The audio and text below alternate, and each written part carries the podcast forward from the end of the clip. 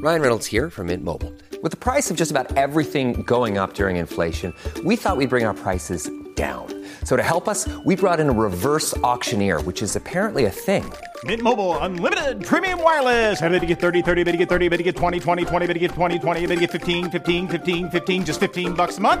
So, Give it a try at mintmobile.com slash switch. $45 upfront for three months plus taxes and fees. Promo rate for new customers for limited time. Unlimited more than 40 gigabytes per month. Slows. Full terms at mintmobile.com.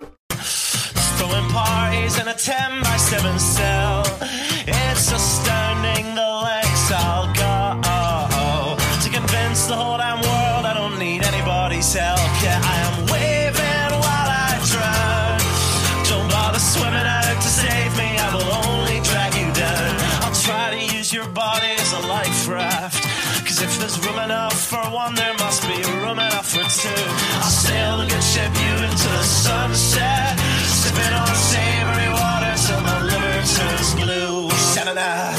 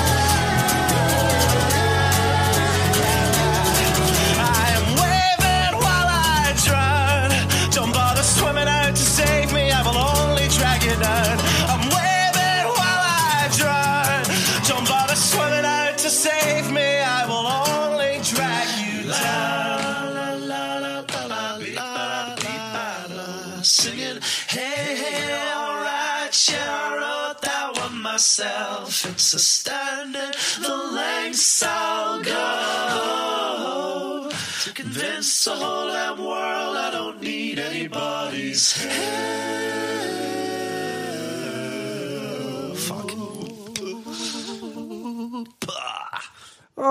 Right, put down your pens, put down your pencils, step away from the keyboards, and settle in for this week's episode of The Writer's Block.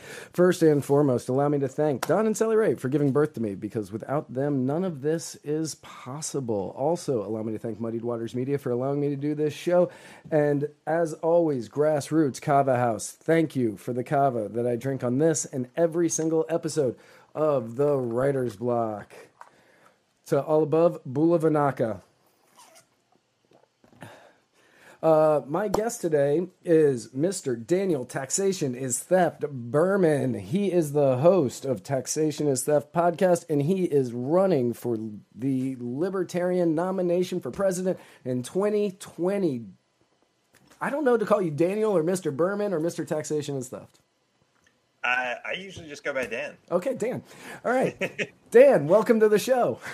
Thanks for having me. No, How's it going? Absolutely. Thank you for coming on. I do appreciate you. Uh, I do appreciate you being here. I do appreciate you taking time out of your day, and I appreciate you wearing the hat. Absolutely. Wouldn't be caught dead without it. Right. So, um, I was actually watching one of your episodes today because I was trying to study up on you. Um, and I like to wait to the last minute to cram. You know, that's how I got so far in high school and college is to cram at the last minute. And uh, yeah, you put on a you put on a good show. I like it. Thanks. Yeah.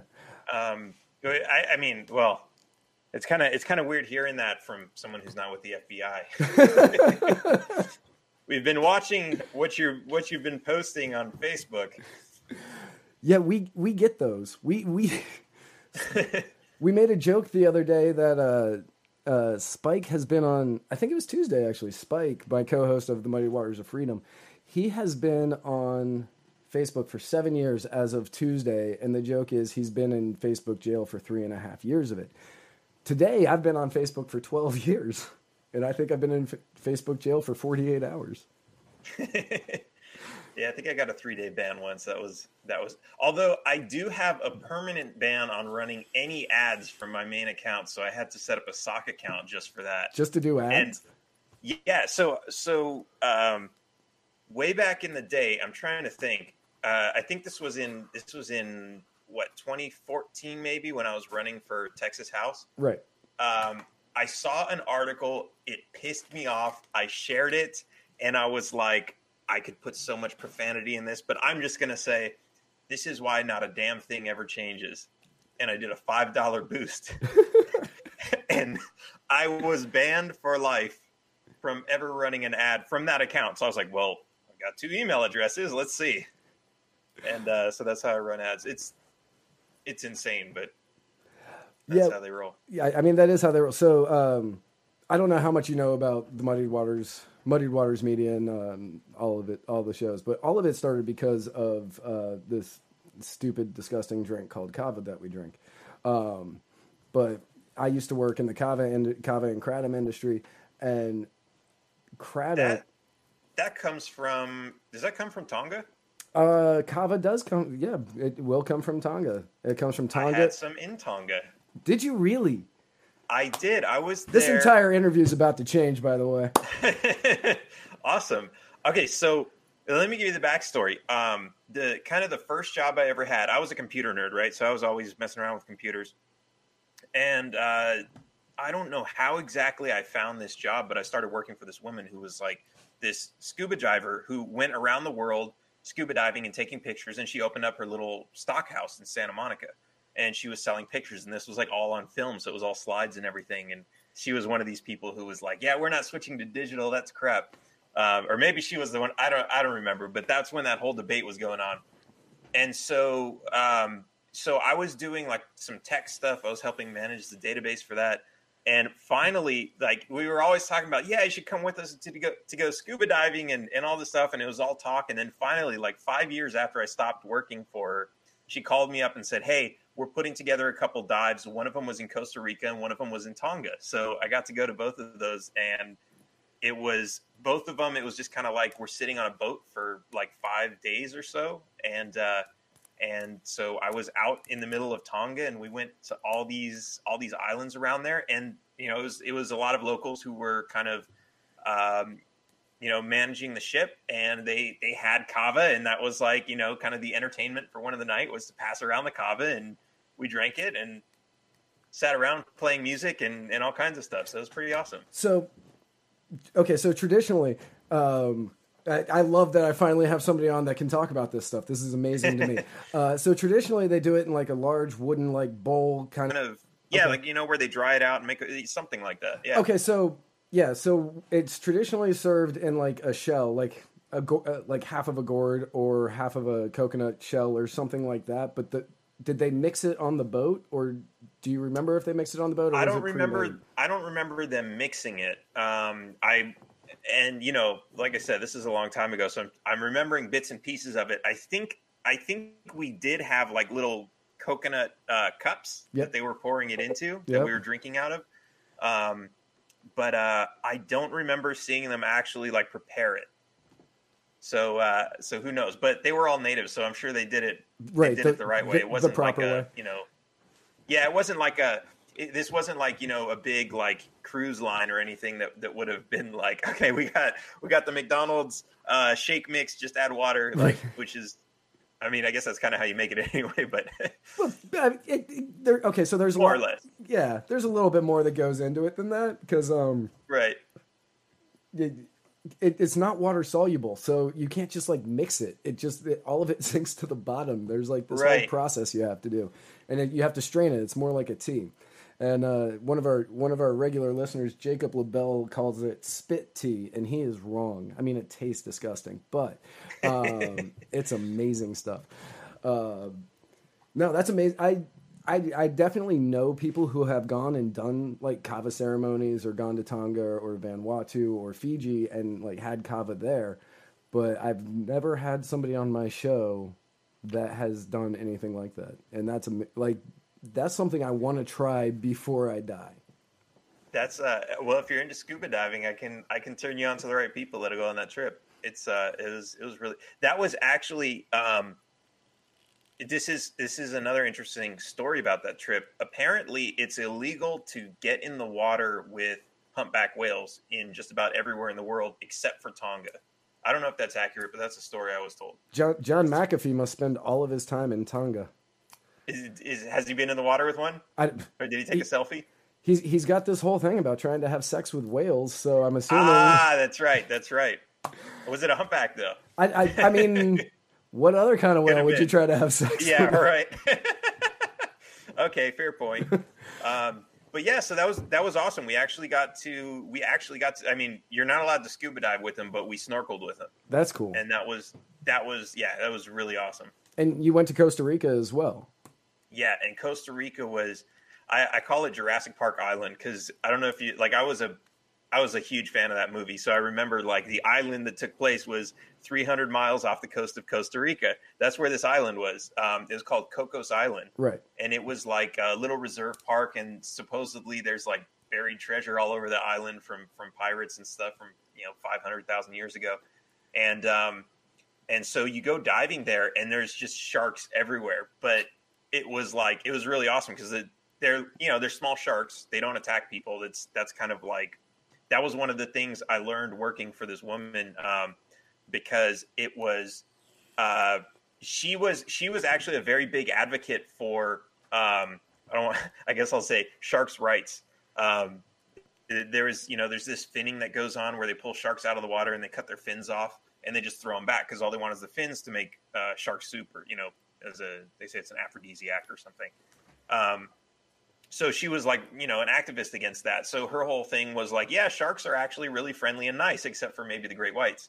And uh, you can get in the water with them. And so we we went diving with all these sharks everywhere. It was a totally like amazing experience. And even we even did a night dive where you know most of the time they were kind of out just chilling. Sometimes they were sleeping but at night is when they get out and feed. So like we were out there and basically the rule was don't go down to where they are. And i had a little flashlight and i'm pointing it down and it was like an indiana jones you know when uh what was it? Uh which one was it? I think it was raiders of the lost ark where he's in the he's in the room and there's like a little hole in the ceiling with light coming down and there's all the snakes Yeah. on the floor. Yeah, yeah. um, it was like that with my little my little spotlight flashlight on the ground and just like sharks like swarming around looking it was amazing That's um, that sounds awesome and terrifying at the exact same time. it, it was but i mean it's i don't know i guess i like to live dangerous um, yeah it's it was just an awesome experience though So was that in the uh, Pacific coast or the uh, Caribbean side? that was the uh, yeah the pacific side Okay. I used to go down to uh, Dominical uh, on the Pacific coast, down there in southern. It's like uh, down south of Quepos a little bit, and I would go hang out down there for you know like months at a time, and uh, nice that great time. But like I was like we were talking before the show, I don't drink anymore, so I don't know what I would do in Costa. People are like, "Go, you, there's so much to do and see." I'm like, right, but is there? Like, yeah, it's a rainforest. I've seen it. I've seen a monkey. Yeah. Other than drinking and surfing, I don't really know what else there is to do down there. Um, but yeah, I love Costa Rica. I would definitely go back if I had like a sober companion. I would definitely need like a sponsor with me uh, to go back and hang out there right because there's a lot of things you can get in Costa Rica really easily that are really good that uh, aren't exactly legal here in the U.S. yeah Right.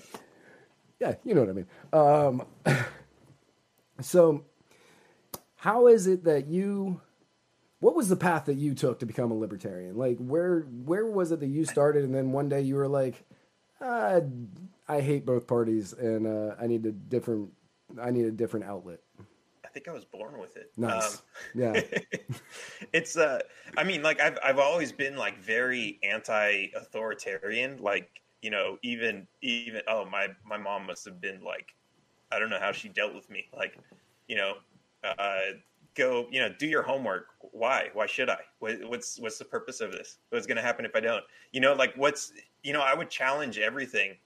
Um and so I, I didn't even really get into politics. Well, I used to watch a lot of like TV shows with my parents, like I, you know, which would be like um, Dennis Miller Live, um, you know, shows like that, which were very like, you know, I think they leaned pretty much Democrat. Um, and so I was in California. So I don't. You, you look like was he? I was, Was, like, he I, was he Republican? I, I think Dennis Miller leaned more conservative, but I mean I, that may have been I, that may have been It's- later in his career. it's I don't know. It was so long ago, but like I just remember like, you know, everything I remember he would always criticize the system, just saying like, yeah, all these politicians are morons and I was I would always laugh at that and say, yeah, they're all morons before I even know who the who they were or why. Um but yeah, like just in California, it was like everything was all Democrat. I was afraid of guns um, because you know we had Dare come to our school and tell us how dangerous. Don't like treat a gun. Uh, what, what would they say? Like even if you think, even if you check it and it's unloaded, it's loaded. Like it could just go. An unloaded gun can go off. Like these are the ideas that I had in my head, and I don't know if they directly said it or if that was just my imagination from them being vague, but it was insane. And um, so I, I kind of sided with the Democrats from being out there, and um, I have a hard time admitting that I voted for Obama in 08. That was the first time I voted, um, and he broke my heart. And then it was like right after, like it was like a week after, because that was kind of right when I started paying attention to politics. I was I was into like investing in real estate, and like I wasn't I wasn't doing it, but I was learning about it. I wanted to figure out how to make some money, right? Right. And so that's when the market started crashing. And it was like almost like a week after the elections where I saw somebody with a sticker on their car that said, Who is Ron Paul? And um, so I started looking into Ron Paul, and it was right around then that I was like, Oh shit, I should have voted for that guy. um, and then so I kind of became, after that, is right around the time I moved to Texas and uh, became a Texan. And I kind of became a Republican because of Ron Paul. And uh, from there, I was like, okay, well, the Republicans kind of suck too. um, they were, you know, they were anti-marijuana. Um, they were, they they seemed very um, xenophobic. Uh, there were, um, I don't want to say they were racist, but a lot of the racists seemed to be from from what I saw anyway in that group. I know there's a lot of them in both parties, but um, I was just like, and then I started listening to what their politicians were saying, and then I saw what they did to Ron Paul um, in in 2012, and I was like, this whole thing is screwed up. So so then I was like, man, screw this. And at that point, I was already researching the, uh, you know, especially because of Ron Paul, I was researching the income tax and and the laws that you know whether or not you have to pay income tax and all this. So. Um, so yeah, I you know I, I was I had been fighting that system. I had been driving without a license already for a couple years, and I was like, man, these people are. There's got to be somebody who thinks like me. And I thought it was the Tea Party at first, just because I was like, yeah, it's named after the Boston Tea Party. That's got to be them, right? But nope, no, really God them. no. I So- had so, so much like, hope for is- the Tea Party. I had so Was much that- hope for the Tea Party Yeah. when they first came out, and then they just they just crapped the bed so quick. Yeah. They, well, they were infiltrated, and it's the same thing that I think a lot of people are trying to do with the with the Libertarian Party. Right. Um, but yeah, it's it's and this is one thing I keep giving the Libertarian Party shit for the whole time is you didn't find me, I had to find you, and you were hiding under a fucking rock. like, um, you know, you should have been easier for me to find. What's going on here?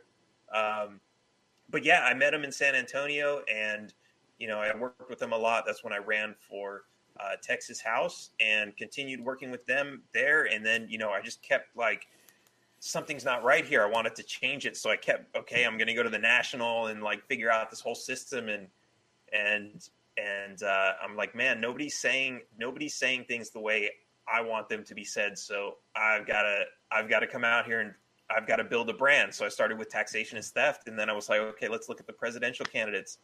They all suck. Um, I, I'm going to have to do that too. so uh, yeah. All right. It's. I mean, it's an it's an interesting story. That's the short version because I mean, I could probably talk for for. I mean, I'm gonna I'm gonna have like a 24 episode miniseries to to give you this story. to get the full It'll be the story on how you special. became a libertarian. yeah, absolutely. Yeah, I mean, mine mine was a lot different. Mine was um, I got arrested for uh, having marijuana on me when I was 19 years old, and I was like, "Well, that's stupid. Why can't I?" And I Yeah. have to wear my seatbelt.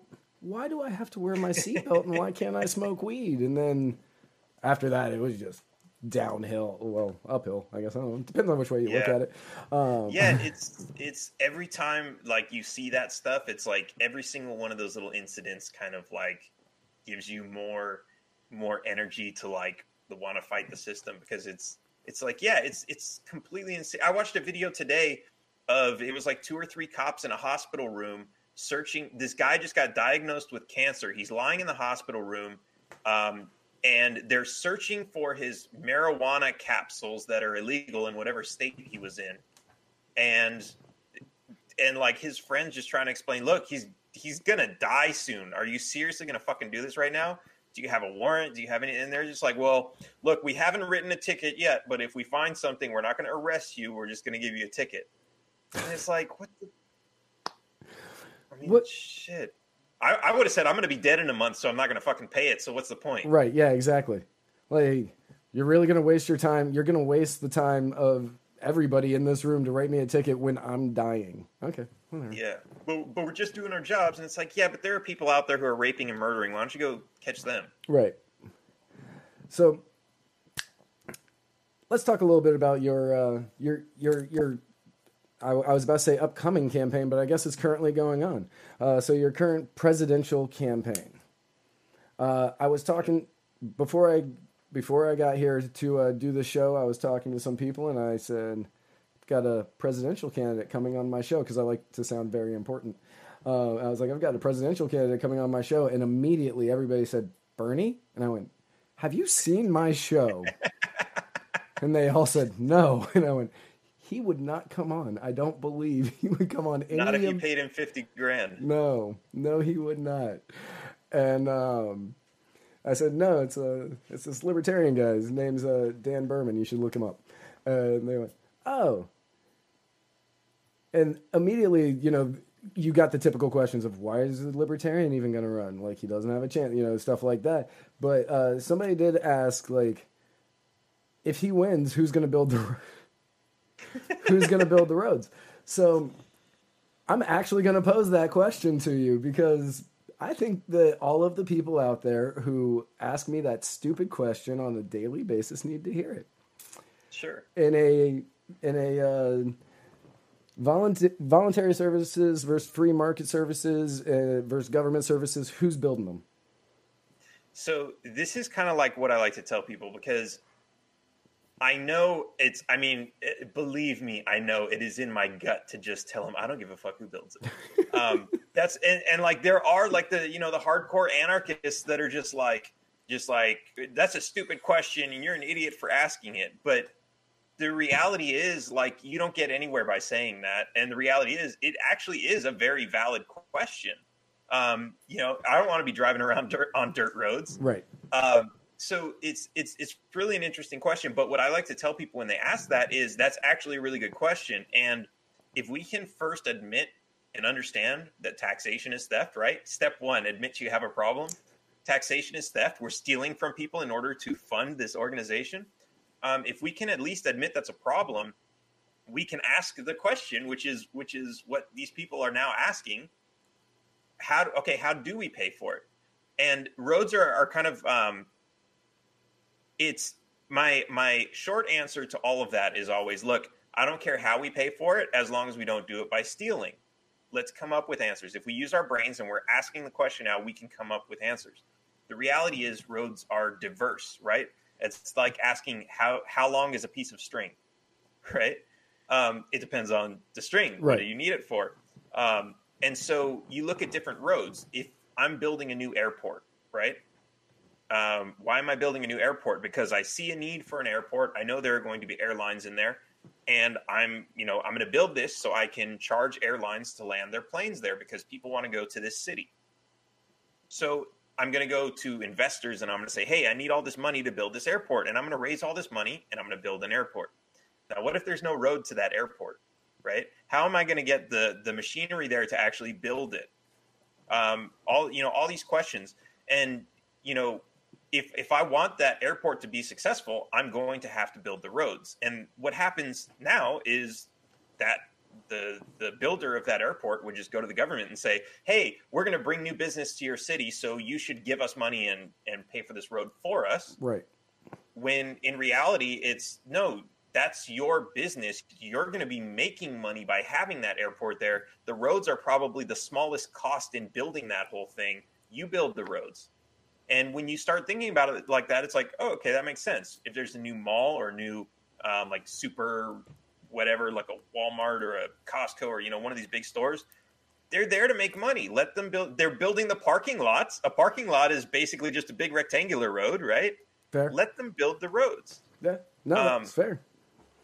yeah so so there are you know interstate roads are different city roads are different community roads. They've all got different um, people who are interested in using them and it doesn't necessarily mean that everyone's going to be a toll road because you know why would if an airport is going to have a road to it they're not going to charge people to get there right because they're you know Dep- depends mean- on depends on the airport.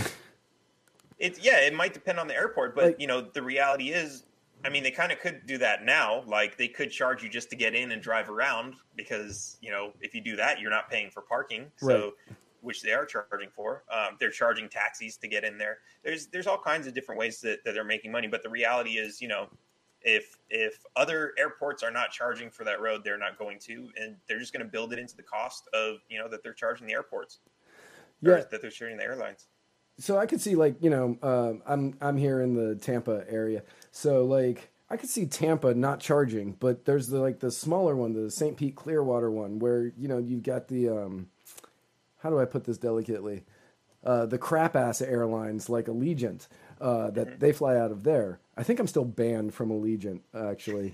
um, I got to hear that story. yeah, I, uh, I I went on a Twitter rampage against Allegiant, and they blocked me from uh, all of their social media. And uh, I did this while I was waiting in line to get like a reef, like an ec- another ticket because they've screwed up my flight. Now I'm stuck in Chattanooga, Tennessee, or wherever I was. And um, so I did all of this, and they said when they handed me the ticket, they said after this flight you can't fly Allegiant anymore. And I went, okay, that's fair. Man, I wonder. I always wonder if they actually document that somewhere. Like, are you in a system, and do they have it by your name and, and passport number, or like you know I- somebody else with the same name is going to be like, "What the fuck do you mean? What did I do?" what did I do? I didn't do anything. Yeah, and uh, Matt Wright is actually a pretty common name. But yeah, so like I could see somebody like them uh, charging you to drive on the roads to get there, like to do a toll road in order to get to uh, to So- St. Pete Clearwater. Yeah, so so that's an interesting point, but the reality is like, you know, if if it becomes known that they're charging to do that, um you know, they're people are going to say, "Well, screw it," cuz like usually, you know, some people will go to an airport that's a little bit further away to save some money. Right. But if they know there's a toll road to get there, then they're gonna be like, "Well, screw that! I'm gonna end." It. I mean, it's the same thing people do now. Like they look at like, okay, well, this airline's cheaper, but I'm gonna get nickel and dimed for like everything. Like just for the carry on, I got to pay an extra ten bucks or yeah, that kind of stuff.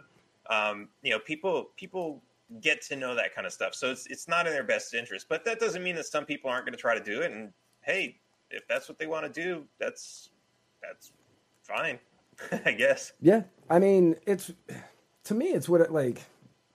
If a private company wants to do it, go ahead, knock yourself out. Like, I actually don't have a problem with Allegiant um, nickel and diming me for everything. The fact that I had to pay an extra, you know, fifty bucks for a carry on or whatever it was, or you know, if I wanted a seat that didn't feel like I was in third grade sitting in that plastic seat that's going to break out from underneath me.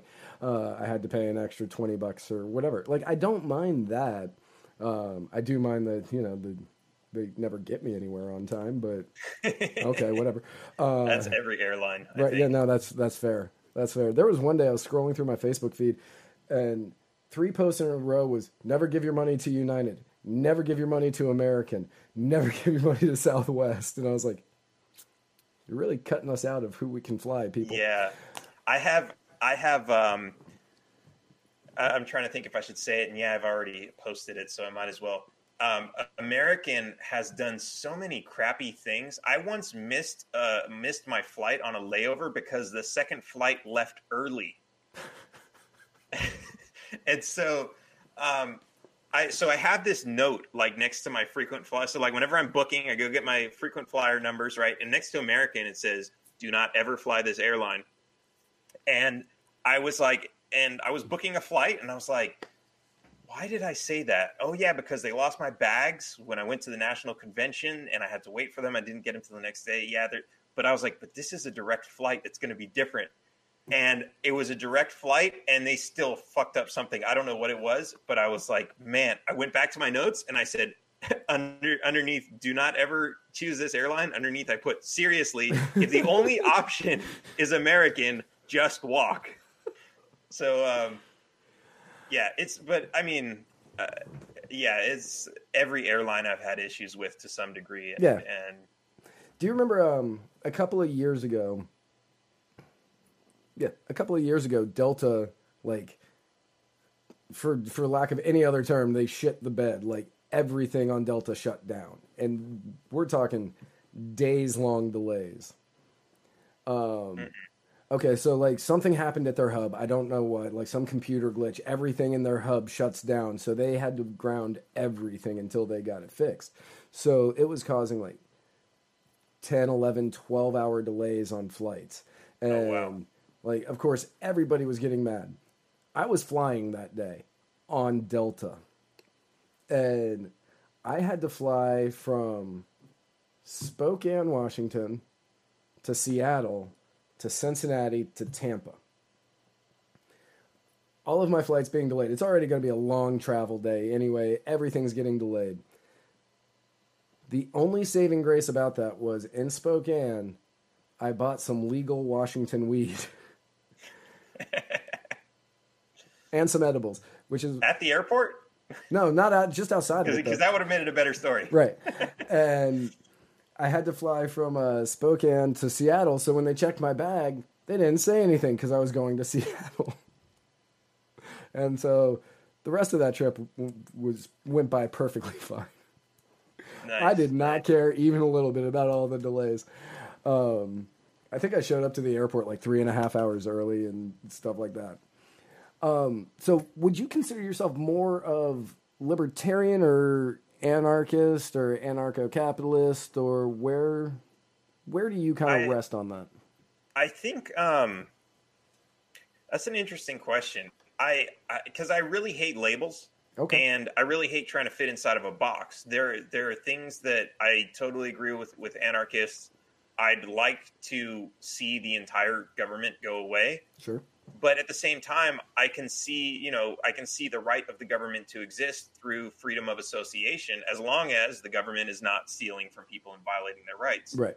Uh, so which you know I've I've gotten into interesting debates with anarchists who say, well, well that's not government, and I'm like, well, if you know if there are a hundred million statists who say, well, you're crazy for not wanting government, and we have government, but you say it's not government. You really want to argue with them, or are you really just going to let them have it? Right. um, you know that's that's you know that's kind of where that is but um, i'm kind of a capitalist like i like starting businesses and making money so there's that um, but i also see you know with the uh, it, a lot of the the libertarian socialists i've talked to you know most of the stuff that they say i mean there are the crazy ones who are like way off to the left um, that are like eat the rich um, those guys i don't agree with but The- um, the- unless they got rich by stealing then I, I really would not come to their defense The, but um, the rent is theft crowd. yeah, and I actually heard, I actually heard an interesting argument for that. Actually, it wasn't even an argument for that. It was a is a different definition of the word rent or rent seeking, I guess, which is where you artificially create where you have to rent, which is kind of like what government does with property tax. And I'm like, well, if that's what you call rent, then yeah, it is theft. But Yeah. Okay. So if that's actually the definition that they're going by, I agree with that hundred percent. Right. Property taxes But- theft. but they should change it to um, to rent seeking is theft like because like anyone who hears rent is theft like the, the, i was doing this for the first year i was like what do you mean rent like if i own a property and i want to rent it to you or if i own a car and i want to like that's people that's what creates businesses and what creates like you can that's what creates uber. You're renting a ride. Right. um, like you know but yeah it's it's those words but at the same time you know I, I can't really criticize them for using the words they want to use because i for a while you know liked using the word anarchist um, because i like saying it doesn't mean what you think it means. It doesn't mean chaos which is it's actually in the dif- dictionary as chaos now Um, but the original word is it's a Greek word which means anarchos, which is an is a prefix that means without, and archos means ruler. So all it means is without a ruler. It doesn't mean without rules. Um, so so that was always my defense of that, and it's like it, you know what people people get too attached to like these words and what they mean and like and I'm like look we got to kind of get away because words are so ambiguous like different people see different words and think they mean different things and if you're like if you're trying to have a conversation with somebody and your main obsession is trying to get them to understand one word that you're saying in the way that you understand that same word, then you're just going to fight with each other and you're never going to come to any kind of understanding. Right. So, um, and that's one of the reasons I hate labels because what is a libertarian? You ask five different people, they'll tell you something different. Right. And I mean, you know, we we've covered a, a good minute. You know, you got you got just your basic old libertarians, and you got your libertarian socialists, and you got your anarcho capitalists, and then you've got your anarchists, which aren't libertarians, but you know, somehow libertarians have accepted them, but they're like also like those guys are annoying, um, as Spike will definitely attest to. Um, but yeah, so it's like we there's so many different definitions of what a libertarian is that it's almost impossible. Like you say, "Oh, you're a libertarian, cool, me too," and then it's but what kind are you? Because that's going to make a huge difference on how these conversations go. Are you are right. you one of the fake commie libertarians, or are you one of the I'm a Republican who smokes pot libertarians, or are you an actual, in my mind, a libertarian?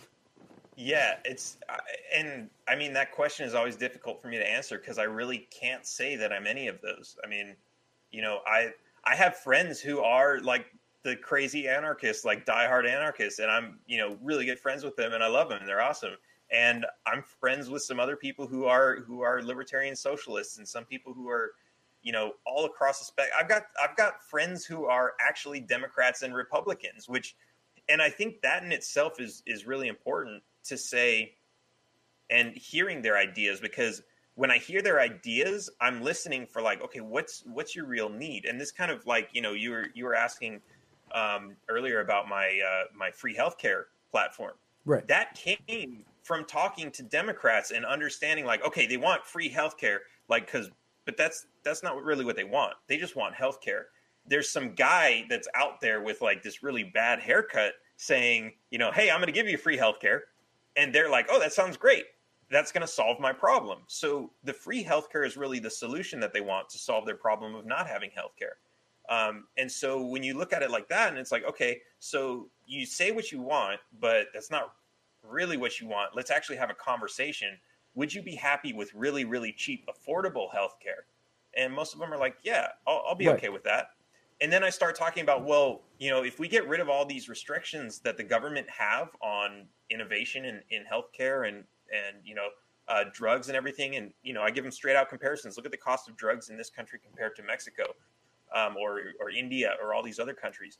Um, it's not because they have laws forcing the prices down it's because they don't have such a restrictive government so all these all these manufacturers are competing for your business um, and they're like oh well i guess if if that's true then I would I would agree with that system because I'm not paying like I'm already making minimum wage and you're taking half of my paycheck to pay for these programs. Like okay so this would really be more it, this would actually cost me less than free healthcare would cost me and then they start thinking about it and they're like okay that's cool. But you don't get there by saying like oh you're a crazy commie democrat and i hate you. You get there by saying like well let's have an actual conversation and let me actually hear you out and see how my philosophy can serve your needs. Okay so let's say that uh let's say that you, and you know hopefully this happens but you get the 15% uh in polling numbers you're allowed on the debate stage and you're there and you're up there and you're giving regular libertarian answers and you're saying things like fire the IRS and end the Fed. Who, if Fox News is allowed to do it, I don't know because apparently not anymore right now. But um, if Jake Tapper's sitting there and he's asking you, uh, "How do you plan on doing that?" What are you What are you going to tell him? So basically, I mean, you walk in there and say you're fired.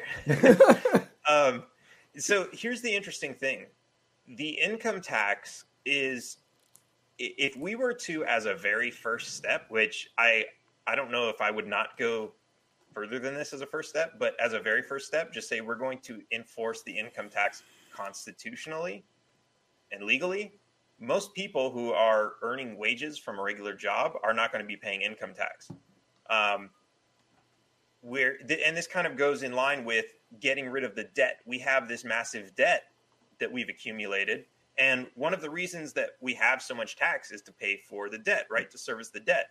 And this is how banks work, right? Banks are like, okay, let's see, we want to make a lot of money. How do we make money? Interest. Okay, how do we make more interest? We either jack up the rate or we lend more money. So what do the banks do? They lend more money to the government. And there is no other organization in the world that any bank would lend to. In fact, um, banks won't lend to certain countries if the country itself is not stable. Um, they lend knowing that they have a steady source of income, right? You're, if you go to get a business loan, they look at your income and they say, okay, you've got that income, we'll lend you money based on that. If you have $22 trillion in debt, there's no bank that's going to lend you a dollar unless you're the federal government with a massive army that can say, well, we're going around at gunpoint and collecting money from people to pay for the interest on this debt. And when you look at where who that debt is owed to, a lot of it is owed to the Federal Reserve Bank, which is like, how did that happen? You know, the, the United States government owns the printing press. They buy the ink, they buy the paper, they pay for the labor, they pay for the electricity, they own the building that it's printed in, and somehow that's called borrowing. Like, no, we just need to scratch that debt off the ledger and be like, this is a screwed up game of three card Monty where we're, we're doing this exchange with the treasury notes and all this other crap. No, let's just get that off the books. That that debt goes away first. Right. Now we can start looking at cutting the taxes. And when you start cutting all the, you know, the taxes and the expenses and everything else and all the wasteful spending, you get rid of the wasteful programs that we don't need, like the Department of Education, which I know Democrats hear that and like, oh my God, he wants to cut education. No, I don't want to cut education. That's Department of Education is actually making less money available for your schools. That's uh, Um, and I mean that's like the Department of Education came into existence in 1972, I believe, um, sometime under Nixon, and since then the cost of the Department of Education has just steadily climbed, while test scores that I don't understand. What, I mean, yeah, they've dropped slash stayed the same over time. It's like you have done nothing to improve the education of America. And then when you come out with things like uh, Common Core, which more and more uh, states have been rejecting recently, all you're doing is dumbing down America. Um, I understand that that is actually, I well, I personally believe, uh, I think that's actually part of the plan because if you get them dumb enough, they're just going to believe government and. then- Right. But Government government made me smart because they, they taught me everything I know. right, exactly. Um, and yeah, and what's interesting about that is like even with Common Core, it's like okay, everyone hates that system, and I see so many reasons why. Um, but I don't reject it just on its face. It's a it's a different way of learning. So maybe it's bad, maybe it's good in some different ways. I'm a math nerd, and I see like you know some of the some of the math things that they're doing, and I'm like, well, this kind of makes sense. Actually, it's just a different way of learning. Um, but what, what's really interesting, you know, when you talk about test scores and stuff like that, when I was a kid, I had a friend who was in the academic decathlon, right? Right. And I was like, I, I was like never into it, but like I kind of saw how it worked. And it was like, okay, so you have like, you know, the smartest kids in the school, they compete for questions and then they go to like a regional and a, and a state and a national and they have this big thing out of it. And it's like, okay, we figure out when you do that, you're this isn't just a standardized test where every student in the entire country has learned the same thing. And so when you do that, you can say, okay, the smartest kid in the entire country came from this school right here. What is that school doing different that made their students so smart? And even the 10 finalists, you could look at those 10 schools and say, what are these schools doing that they have in common? And that's that's the market. But when you just blanket across the entire country and say, we're going to introduce this new program, we don't know if it works or not, but we're going to force the entire country to learn it. And everyone's parents are not going to they're not going to be able to help their kids with their homework because they don't know it. Right. And what what really pissed me off about Common Core was um, was I was I was helping a friend's kid out. They sent her home with her math homework, and there's no instructions. So not only do the parents not understand the the same, and it was basic multiplication. They it was just like they were using different words. They used an array, instead of and which I understood because I'm like that's in programming that's like everything Right. so there's a they were using an array and all it was was like you know how like when you when you're first taught multiplication you just lay out boxes okay three times two three boxes this way two boxes this way and then you can count them all up and it was like fill in the array and everyone was like what the fuck does that mean Right. and it, and I'm like, oh well, they're telling you, you know, six by seven boxes, scratch it in, and that's your times tables, right? But nobody got that because there were no instructions. It was just fill in, the, and and so I see that, and I see that creates frustration. That's going to teach kids to think like, oh, my parents don't know what they talk about, what they're talking about. They don't know basic multiplication, and their parents are like, no, you do it this way. Um, and You- and it's like and I think I remember, math. you know, my parents doing the same thing because when I was in school, you know, that was a different system than they had. Um, but yeah, to say like everybody has to learn this way is like, where's how do you determine which one's better? Right.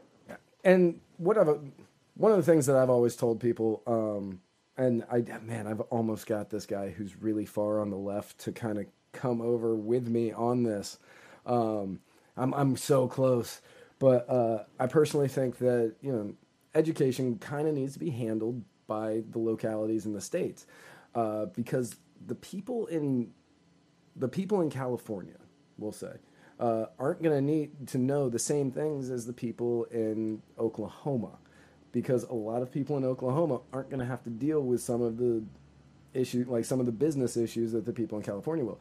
You're going to need a lot more of the uh, future far- FFA, Future Farmers of America. I think that's a thing, um, where you know you can focus more on like the business schools or the arts schools or stuff like that in California because people in LA and San Francisco and San Diego are more likely to go in that kind of a direction where the Sure. people in Oklahoma and not there again nothing wrong with this but they're going to be more on the you know the rural side. They're going to be the more doing the the farming and the and and those types of jobs.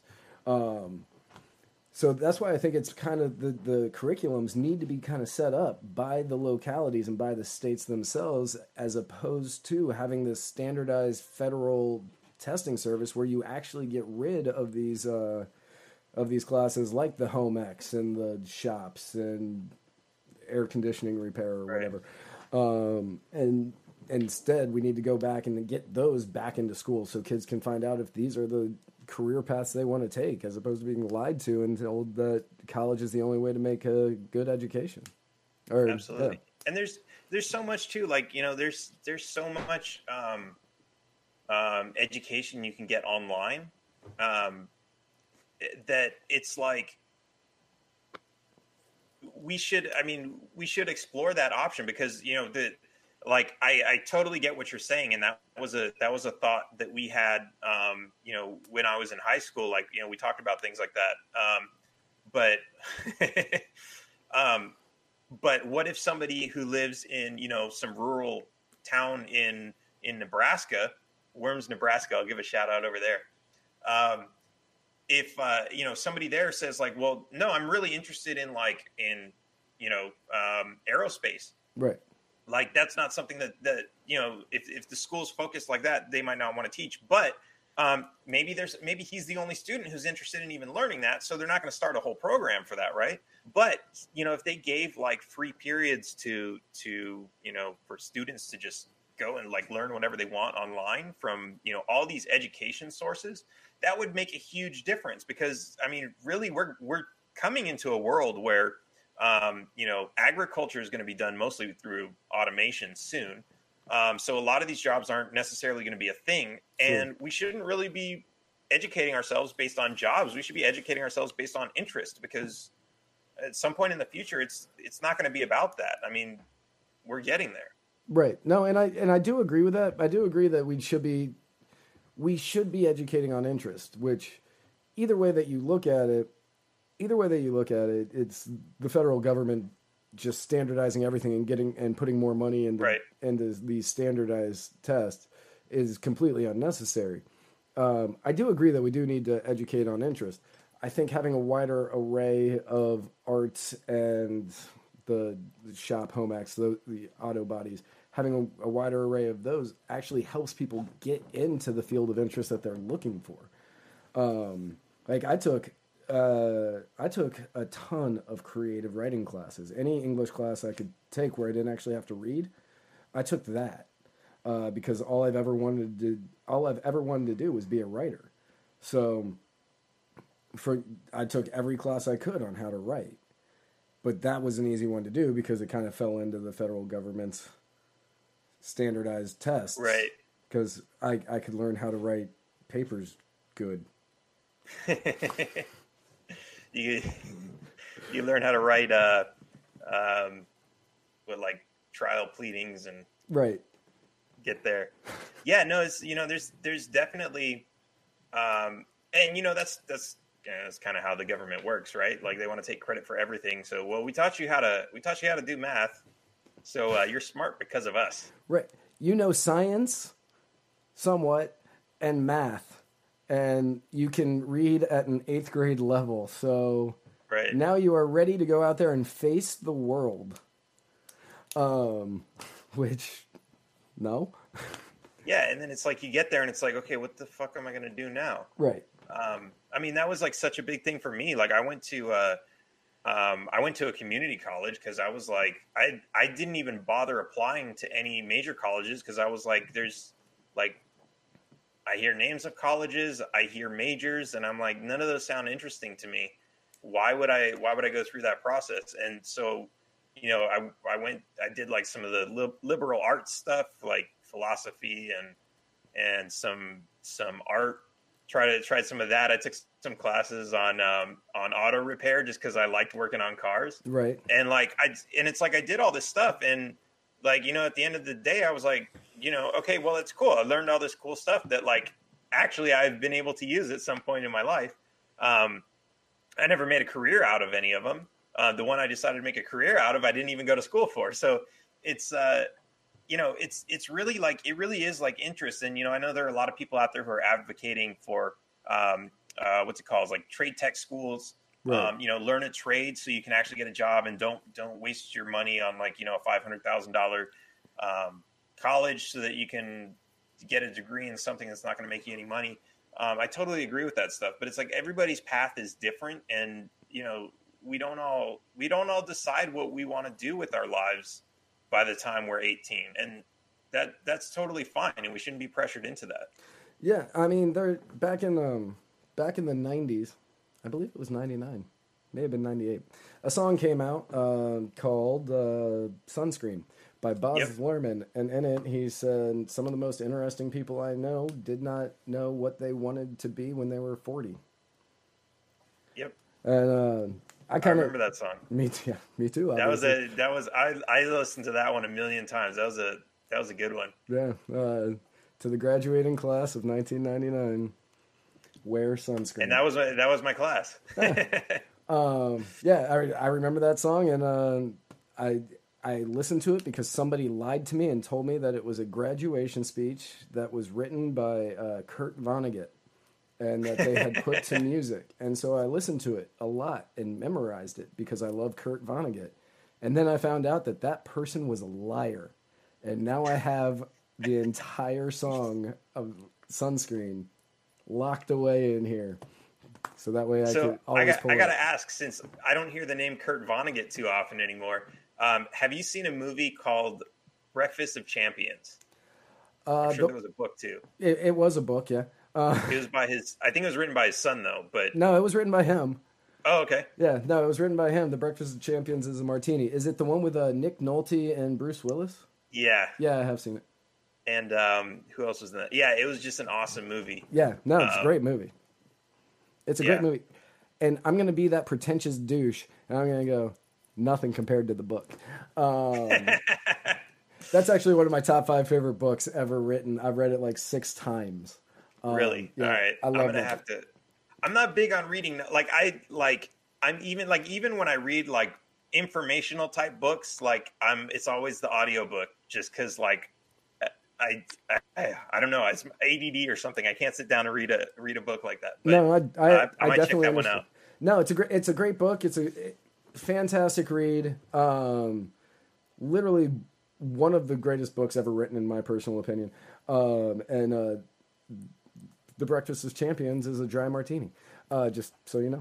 I'm going to spoil that for you. It's about halfway through. Um, so one of the, your other one of your other platforms is uh, civil asset forfeiture, which we've been hearing a lot about in the news recently. And I'm a I didn't actually read under that because I assumed I knew what your position was slightly. Um, but I'm assuming we're trying to get rid of that. I, I missed that. Which one is that? Uh, civil asset forfeiture. Ah, yeah, absolutely. Right. Um, I mean, I, I guess we could civilly civilly forfeit some of the government's assets back to the Right. people. That's fair. um, yeah, no, that's absolutely something we need to get rid of. That's like, I mean, that's like, uh, you know, that's just a huge violation of due process.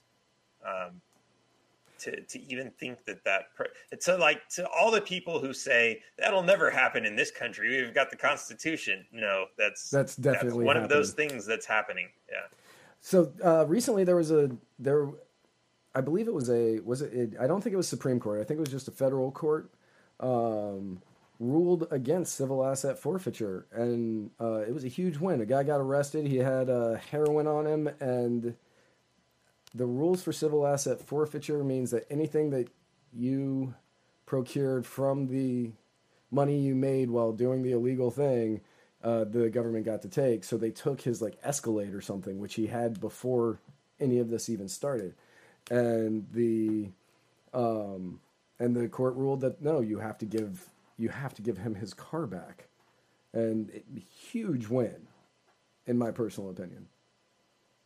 Um, this was february 22nd 2019 supreme court Supreme Court. Okay, I wasn't sure if it was Supreme So- Court or federal. So,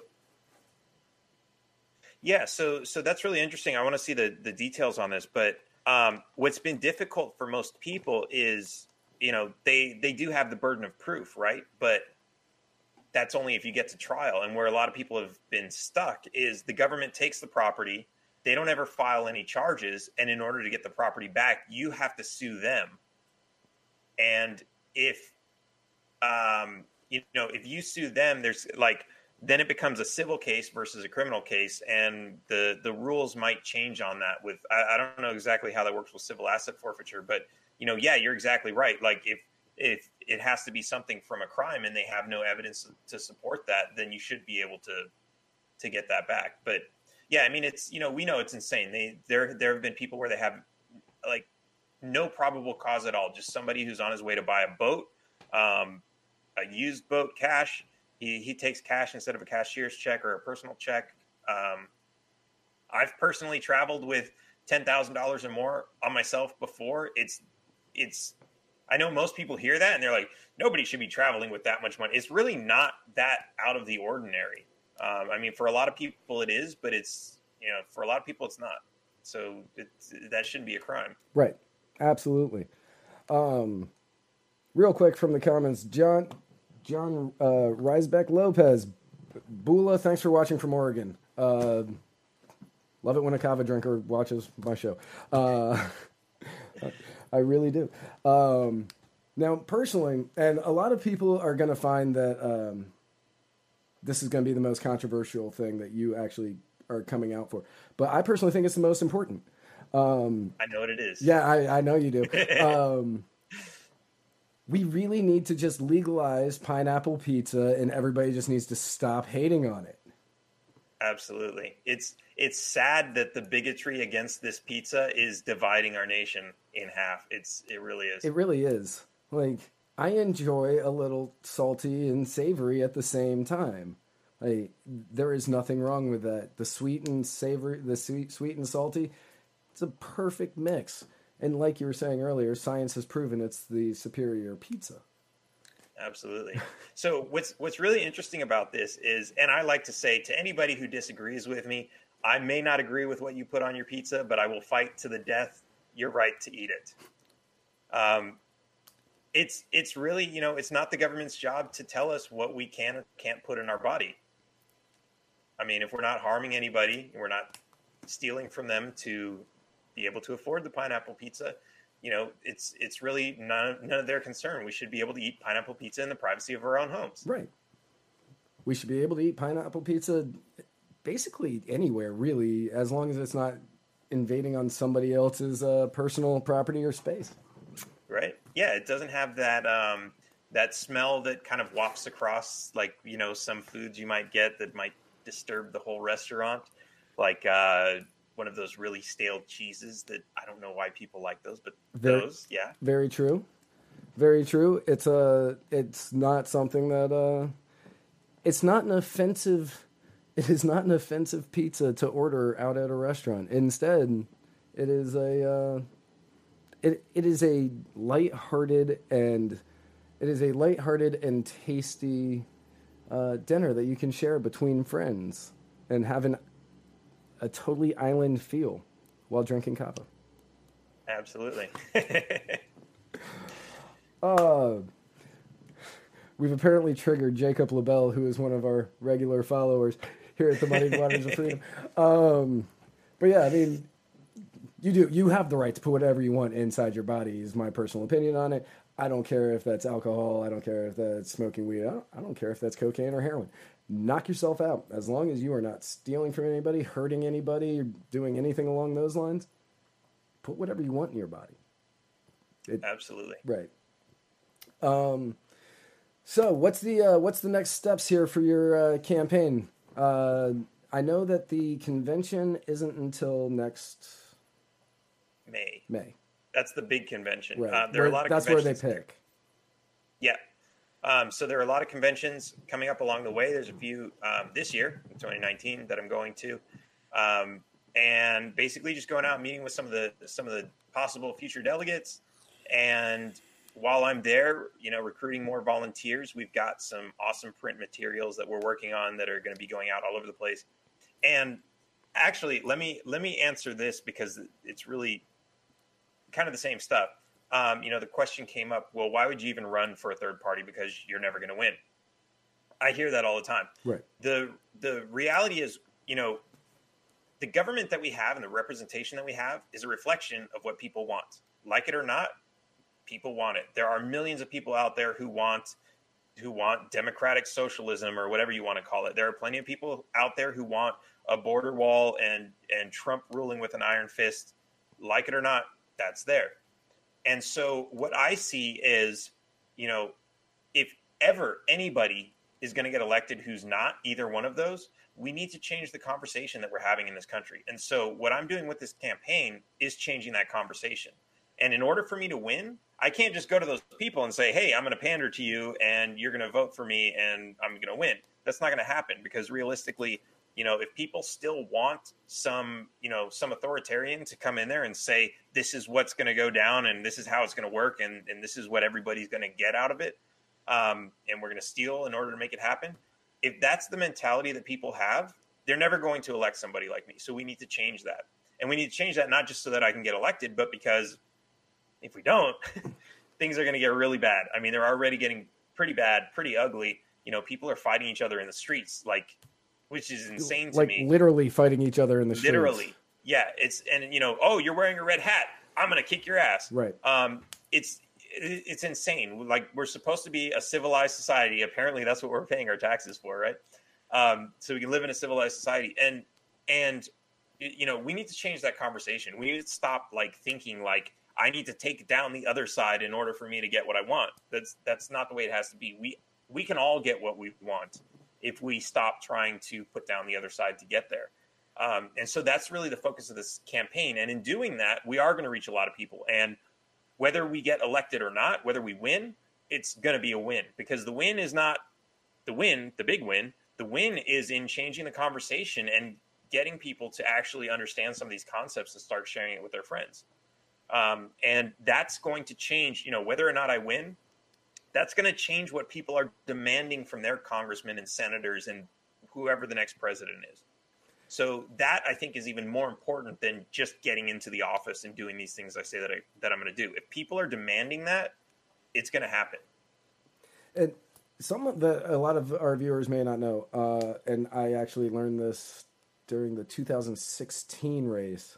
Um, there is no primary for the there's no primary vote for the Libertarian Party. The Libertarian presidential nominee and vice presidential nominee uh, are picked as uh, by the delegates, um, Yep. and a lot of people didn't It's- know that. and uh, I, f- I found that out. I guess I did. I, I knew that in 2016, so I found it out like a couple years before that.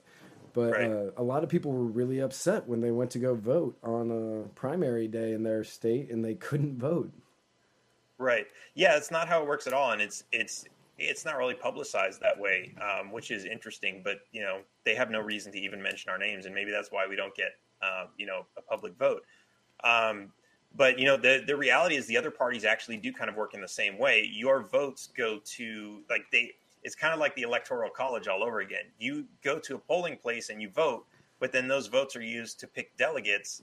And you know, we saw. I think um, I, I think uh, Ron Paul got screwed over that way in, in some states where the votes said, you know, we, we need a delegate who's going to vote for Ron Paul, but the delegates who are actually selected were not Ron Paul delegates. And, you know, and of course, calling someone a Ron Paul delegate doesn't really make them that because they still go to the national convention and then cast the vote and they can change their vote, Right. which is just like the electoral college. So, um, so yeah, this whole thing, like the, it's, you know, politics and what we think of it, especially like if all you know is the ballot box, like there's this whole thing going on behind the scenes that really makes those ballots, you know, it can make those ballots totally worthless. Um, and, you know, and I totally get it that, you know, if, um, it's boring and you don't want to pay attention to it. I mean, that was my position for the longest time. Like, ah, who cares? Like, some some asshole's going to get elected. He's going to make some laws. I'm still not going to be able to, you know, buy alcohol until I'm 21. I'm still not going to be able to do this and that, and you know, all all these things. And um, that that was my opinion. But you know, uh, I had a I had a friend today. He sent me an invoice. He's like, "Man, I can't believe this."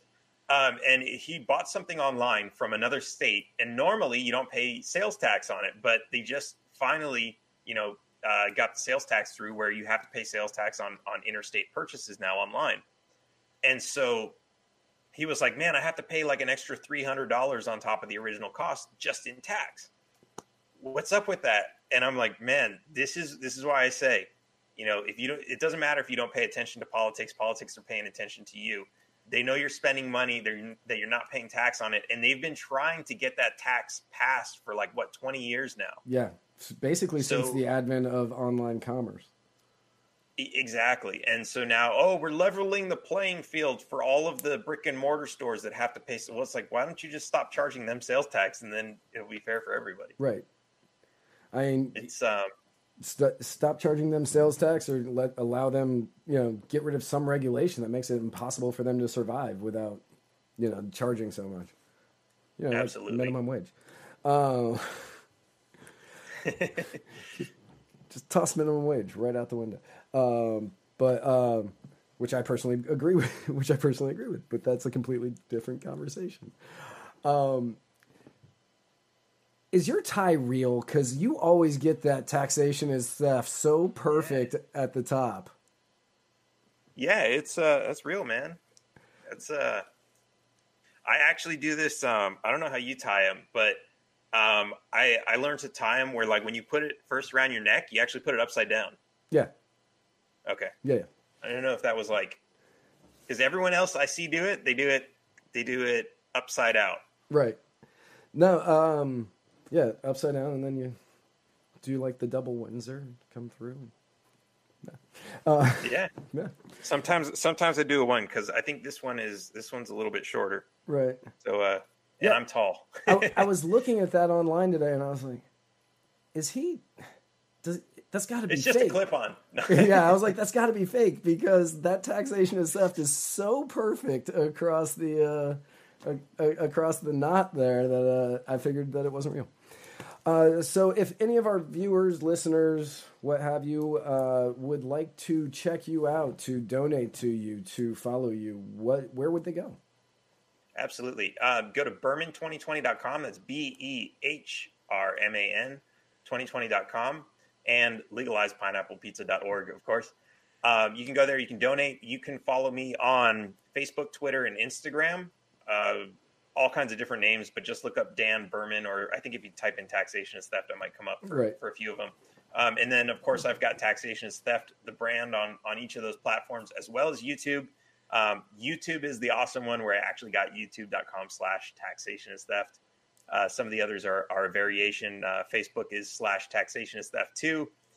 Um, and uh, Twitter is taxation es theft, taxation s theft. Um, because the other one was taken, even though it's like people squat on these names and they're not using them for anything. So Right. that kind of sucks. But uh, and I've got taxationistheft.info with uh, with a podcast and a blog on there, which has some really awesome information about taxation being theft, and of course taxationistheft.cards, where you can go get some awesome merch. Basically, any way you can think to spell taxation is theft with any sort of ending after it.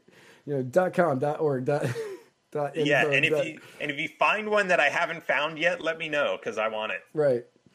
Um, well, thank you so much for coming on. Um, I'm gonna do I'm gonna do my part uh, and play the outro music. But if you will hang out for a few minutes afterwards, so Absolutely. cool, excellent. Uh, so everybody else, uh, remember you can follow us on Facebook.com slash Muddied Waters of Freedom. You can follow us on Twitter at Muddied underscore Waters, on Instagram at Muddied Waters of Freedom, or on YouTube at YouTube.com slash Muddied Waters Media. Uh, and you can find this and every other episode of Muddied Waters Media at muddiedwatersoffreedom.com. Now, uh, tomorrow is Friday, so Mr. America, the bearded truth, closes out the week for us, and then you get two days off before he comes back on Monday to give you a recap of everything that happened on the weekend, and then all new episodes of everything next week. So uh, tune in. Oops, I forgot to do the music.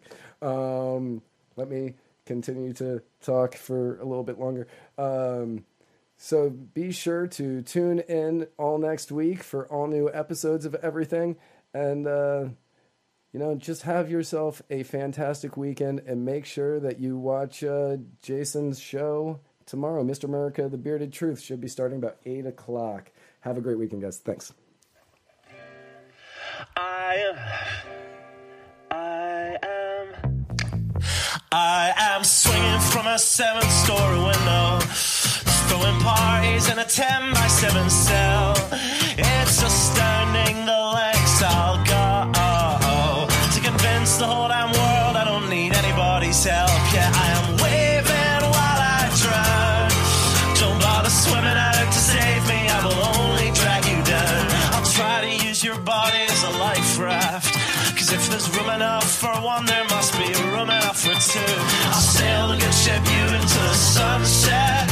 Sipping on savory water till my liver turns blue. Sha-da-da, sha-da-da, na-na-na-na,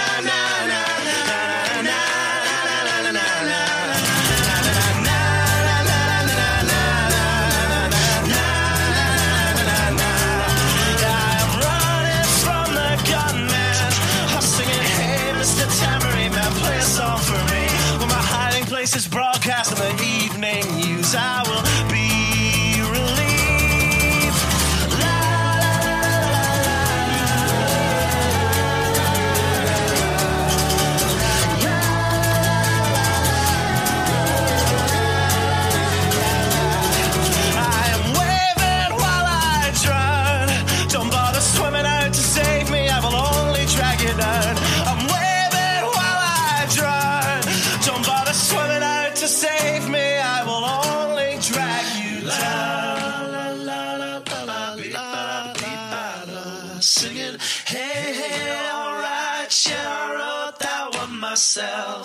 so the lengths I'll go to convince the whole damn world I don't need anybody's help.